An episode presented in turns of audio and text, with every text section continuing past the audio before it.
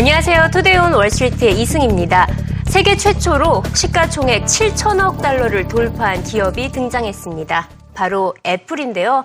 장중 애플의 주가가 124달러까지 돌파를 하면서 시가총액 7,200억 달러까지 육박을 했습니다. 이는 삼성전자의 시가총액 거의 4배 맞먹는 수준인데요. 애플의 성장은 지난 2007년 첫 아이폰 출시 이후 꾸준히 이어져 왔습니다. 5년 평균 성장률을 살펴보도록 하겠는데요. 일단 수익률은 무려 334%, 매출은 38%, 이익 47%, 그리고 대차 대 대조표는 34% 늘어났습니다. 월가에서는 과거를 보면 미래를 알 수 있다며 애플의 추가 성장에 힘을 싣고 있습니다.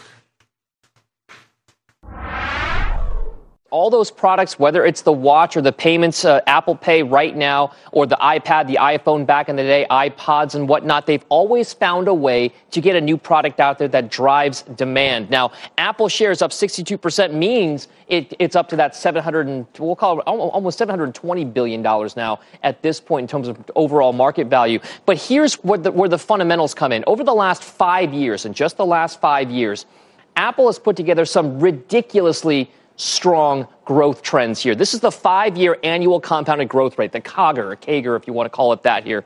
Sales have grown at Apple by 38% per year for the last five years in a row. That's pretty big. Now, profits have risen by 47% per year, compounded annually for the last five years. And the asset size, what they have on their balance sheet, that's up 34% per year. So, guys, when it comes to Apple and its market value, it's perhaps no surprise to some of the people out there who've been disciples of Apple because every time they put out a new product, it drives sales big, it drives profits big, and their assets grow in size. And that's the reason why a lot of people still think Apple maybe has room to grow, guys. Yeah. 애플의 주가는 주식을 분할한 이후에 35%나 상승한 상태입니다. 월가에서는 더 오를 것으로 내다보고 있는데요. JP물건은 애플의 목표가를 기존의 140달러에서 145달러로 상향 조정했고요. 바클레이즈는 애플이 사상 최대 규모의 현금을 보유하고 있기 때문에 주가가 150달러까지 오를 것으로 내다봤습니다. 그래도 애플의 주가는 여전히 저렴하다라는 평가가 이어지고 있고요. 애플 주식에 대한 투자는 계속될 것으로 보입니다. 이 모든 게 팀쿡 CEO의 지도력 덕분이라는 평가도 함께 나오고 있습니다. 팀쿡 CEO가 취임한 이후에 시가총액이 두 배로 늘어났기 때문인데요. 팀쿡이 진행한 애플페이와 애플워치는 리스크가 없기 때문에 애플 앞에는 탄탄대로가 깔려 있다는 평가입니다. I've been in and out of the stock, and uh, it's been very, very good to me.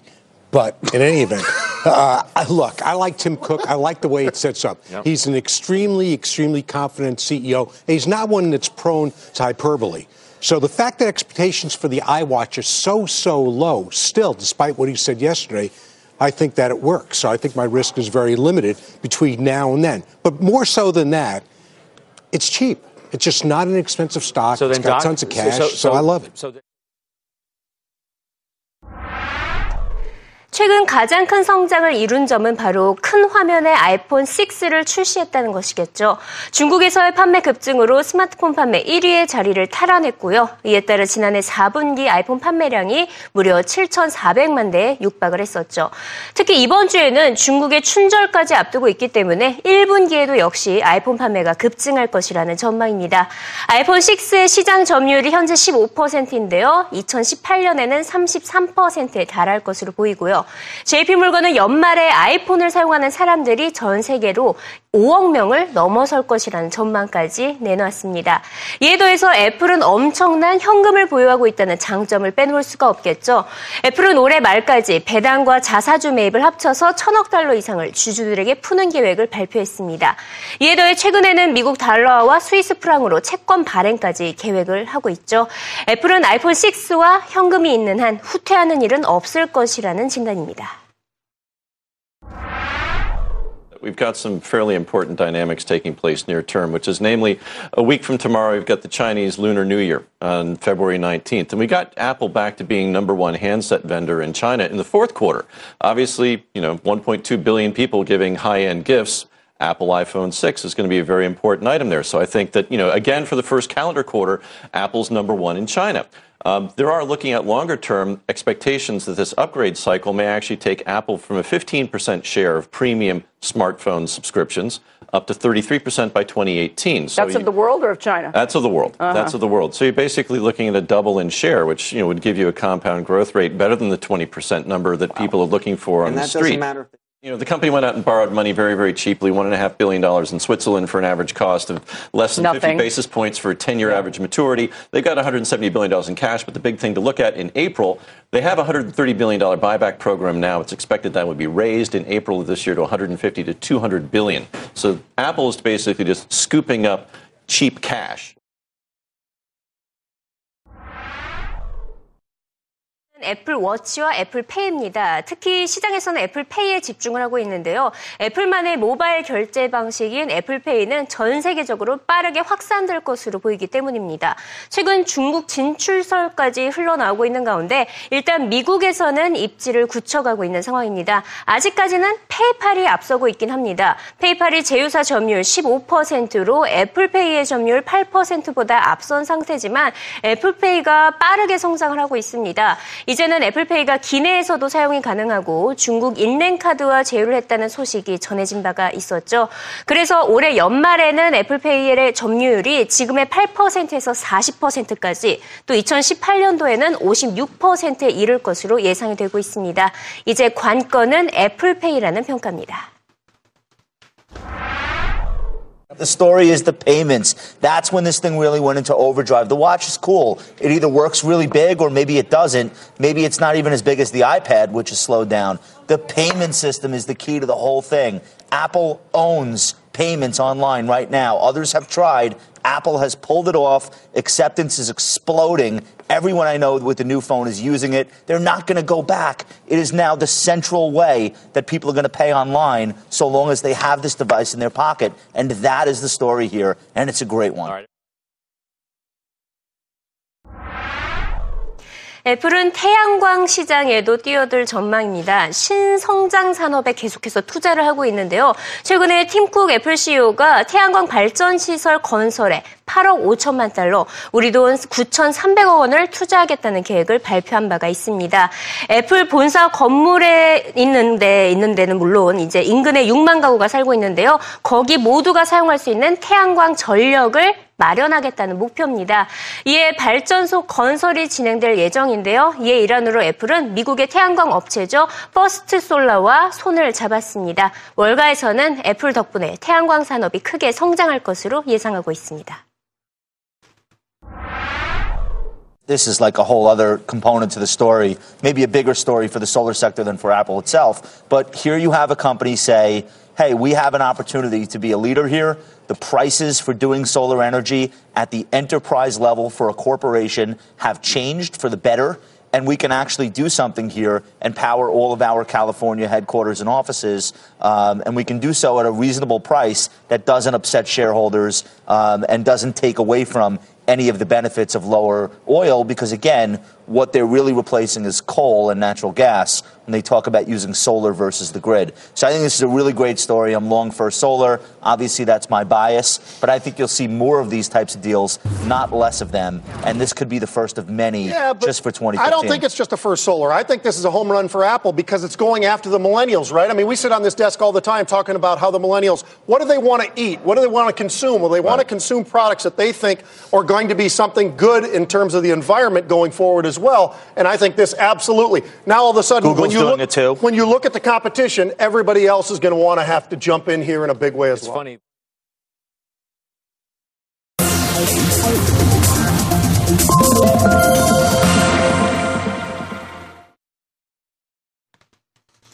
CNBC 헤드라인 시간입니다. 영국 정부가 무인 자동차의 일반 도로 주행 실험을 시작했다는 소식이 전해지고 있습니다.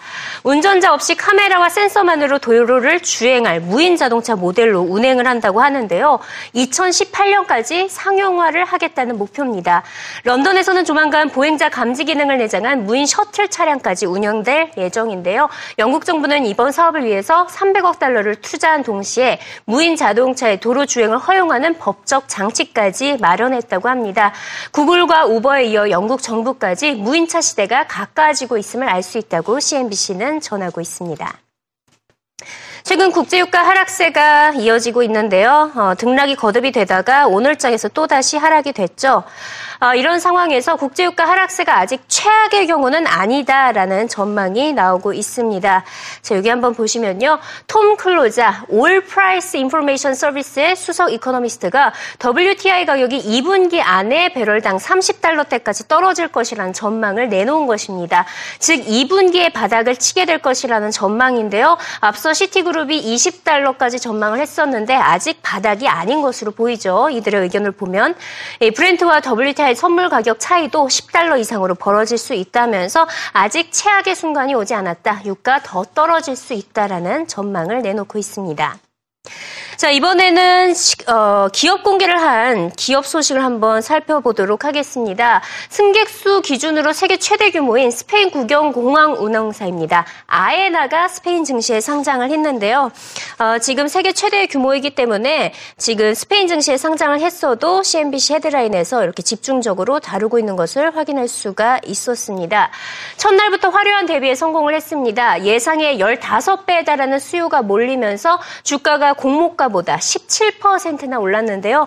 스페인 정부는 아에나의 지분 44.6%를 매각해서 거의 39억 유로를 조달을 했습니다.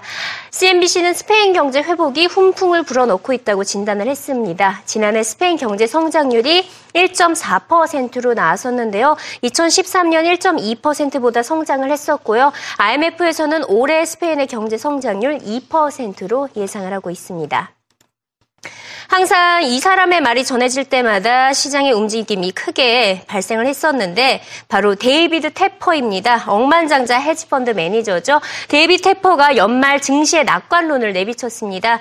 어, 최근 시장에 부담을 주고 있는 그리스 사태가 긍정적으로 해결될 것이라고 진단을 하면서 어, 만약에 긍정적으로 해결되지 않는다고 하더라도 주식시장은 이를 충분히 견뎌낼 수 있을 것으로 내다봤습니다.